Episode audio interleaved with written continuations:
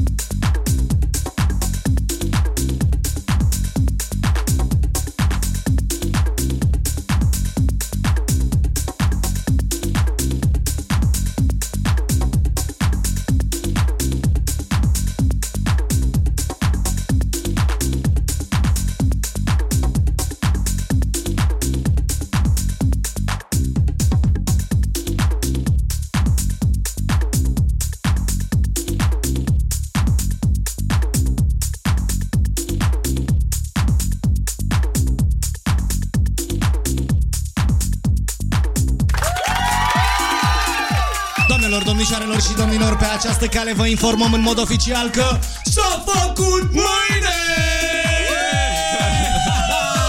și suntem mai mulți în studioul uh, Kiss FM la partidul Kiss FM sâmbătă la miezul nopții.